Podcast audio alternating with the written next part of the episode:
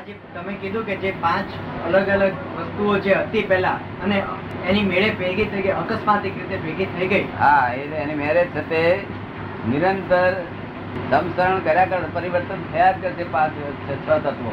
હા. એ તત્વો ભેગા થવાથી હવે એનું આ રૂપક દેખાય છે બધું. પણ એ તત્વો બરાબર હું માનું છું કે તત્વો પહેલા જુદા હતા અને અકસ્માતથી ભેગા થઈ ગયા. પણ એ તત્વોની પાછળ પણ કોઈક વ્યક્તિ કોઈક વસ્તુ કે કોઈ શક્તિ તો હોવી જોઈએ કે જેને તત્વો બનાવ્યા તત્વો કોઈ માલિક જ નથી મારો કોઈ માલિક જ નથી. તો એ આવે કેવી રીતે? માલિક ન હોય તો એ ઉત્પન્ન કેવી રીતે થાય? આ તત્વ ભેગા થવાથી આ રૂપ દેખાય છે બીજું કશું ઉત્પન્ન થયું નથી ને. એ તત્વો કેવી રીતે ઉત્પન્ન થયા? તત્વો તો કાયમ ના છે પરમાનન્ટ છે. એનું નામ જ જગત. પરમાનન્ટ તત્વો છે આ.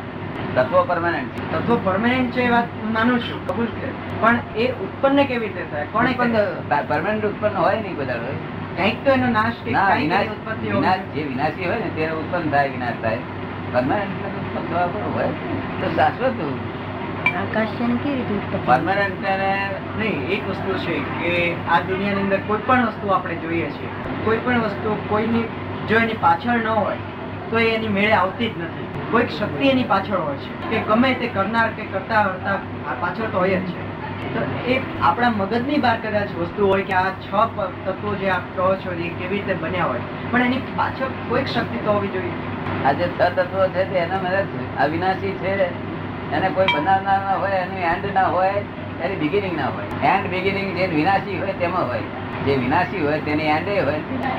આ જગતમાં જે વાક્ય દેખાય છે, કોને સંભળાય છે, નાકે સંભળાય છે, જીવે ચકાય છે, બધી જ વિનાશી ચીજો છે. અવિનાશી એ કોઈ ચીજ દેખાતી નથી. અવિનાશી તત્વ એક છે આપણી પાસે.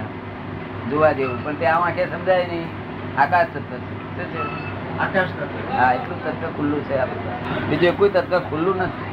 કેવી રીતે એ કહી શકાય કે આકાશ તત્વ અવિનાશી છે? હા? કોઈ એને કોઈ પેલી રીતે ખરી સમજાવી શકાય એ રીતે ખરું કે આકાશ તત્વ અવિનાશી છે?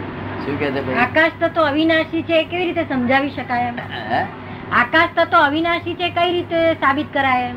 એટલે ક્યારે ઉત્પન્ન થયું? જે ઉત્પન્ન ના થાય અને જે વિનાશ ના થાય એ બધું અવિનાશી થાય અને ઉત્પન્ન થાય અને વિનાશ થાય એ વિનાશી થાય આ વાંકે જે બધું દેખાય છે બીજું બધું વિનાશી છે. All this relative are temporary adjustment બરાબર કબૂલ છે are આપણે- permanent. You are you your health your self is permanent.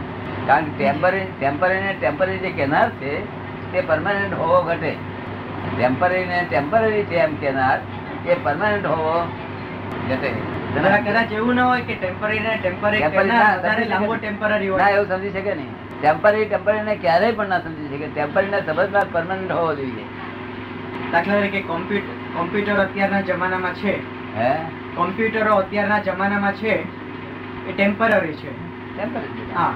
પણ કોમ્પ્યુટરો જ પેલા જે પ્રશ્નો પૂછવામાં આવે છે જે ધંધાને લગતા જે કોઈ પણ નવી વસ્તુ બનાવવામાં આવી હોય તો એ કહી શકે છે કે આ લા વસ્તુઓ આટલા ગાળાની અંદર ફેલ થશે આવું પગલું લોમાં આની કરતા વધારે લાંબુ એ બીજું થશે. પંખો મૂવિંગ કર તો ટેમ્પરરી કોમ્પ્યુટર પણ છે.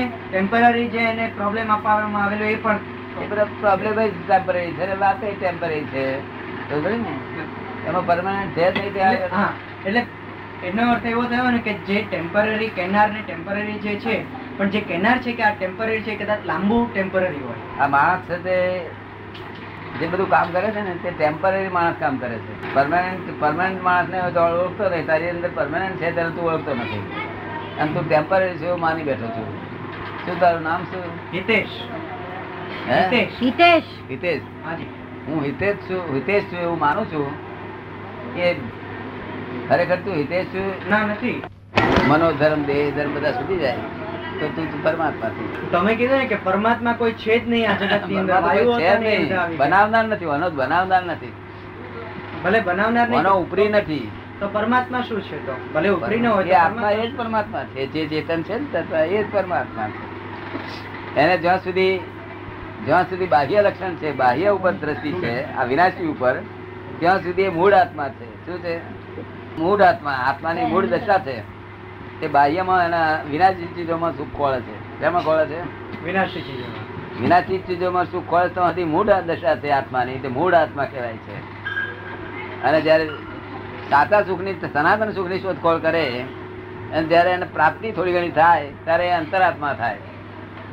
અંતરાત્મા થયા પછી છેલ્લી દશા એ ફૂલ ગવર્મેન્ટ પરમાત્મા થાય છે. પણ એ કોણ એને કરાવે છે કે ભાઈ બનાવનાર છે જ નહીં કોઈ વ્યક્તિ કેવી રીતે એની મેળે આગળ વધે? હે? એ કેવી રીતે એની મેળે આગળ વધે? કોઈ કેની ઉપર તો પેલો હોય કે ભાઈ આ ખોટું કરે સાચું કરે એ નિમિત્ત એ નિમિત્ત કહેવાય. હું નિમિત્ત ખરો હું કરતા નહીં આનો. આ તને હું વાત કરું તો તને સમજણ પડે કામ લાગે કે ના લાગે? એ હું કરતા નહીં આવી રીતે નિમિત્તિક રીતે. પણ એ નિમિત્ત કરનાર કોણ છે? નિમિત્તની પાસે કોઈ તો હોવો જોઈએ. ના નિમિત્ત ગોઠવેલા છે આપણા પૂર્વે પુણ્ય બાંધેલું હોય. પણ કોને કોણે ગોઠવ્યા? ના ના પુણ્ય જે બાંધેલું હોય આપણે તું સારા કર્મ કરું તેને પુણ્ય બંધાય. અને ખરાબ કર્મ કરું કોકને દુઃખ દઉં તો પાપ બંધાય. એ પુણ્ય બંધાય તેનાથી આપણને આ બધી જોઈતી નિમિત્તો વલી આવે. બરાબર ને? પુણ્ય એટલે આપણે જે કર્મ કરીએ નામની શક્તિ કરે છે વ્યવસ્થિત નામની શક્તિ આ બધી વહેંચણી કરે છે. એટલે આપણે જે કર્મ કરીએ છીએ એ પૂર્વના કર્મ કરેલા હોય એની રીતે જ કર્મ કરીએ બરાબર છે? હા. તો પૂર્વના કર્મ કરાવનાર કોણ? પૂર્વ આ કર્મ જે કરીએ છીએ પૂર્વના કર્મ કરીએ છીએ. પણ પૂર્વના કર્મ કર્મ કરવાનાર કોણ હા તે અત્યારે છે તે પૂર્વ કર્મનો અત્યારે તું અત્યારે કર્મો કરી રહ્યો છું. એની મેં આવતા ભાવનો કર્મો પડી રહ્યા છે બીજ પડી રહ્યા છે. એક માની ગયો કે આ જે કર્મ કરીએ છીએ પૂર્વના કર્મો કરાવેલા છે. આપણે એ રીતે સર્કલ ચાલતું જ જાય કે પૂર્વના કર્મોનું આપણે કરેલું છે પૂર્વના કર્મોનું કરેલું છે. પણ એક એવો પોઈન્ટ આવે ને કે જ્યાં પૂર્વના કર્મોની શરૂઆત થઈ તો એ પૂર્વના કર્મોની જે શરૂઆત થઈ એ કરાવનાર કોણ હતું? એ કેવી રીતે શરૂઆત? પૂર્વના કર્મના શરૂઆત થવાની અંદર અત્યારે કોજી થઈ રહ્યો છે. આ ઇફેક્ટ છે શું છે? પૂર્વનો કર્મ ઇફેક્ટિવ છે કેવા છે?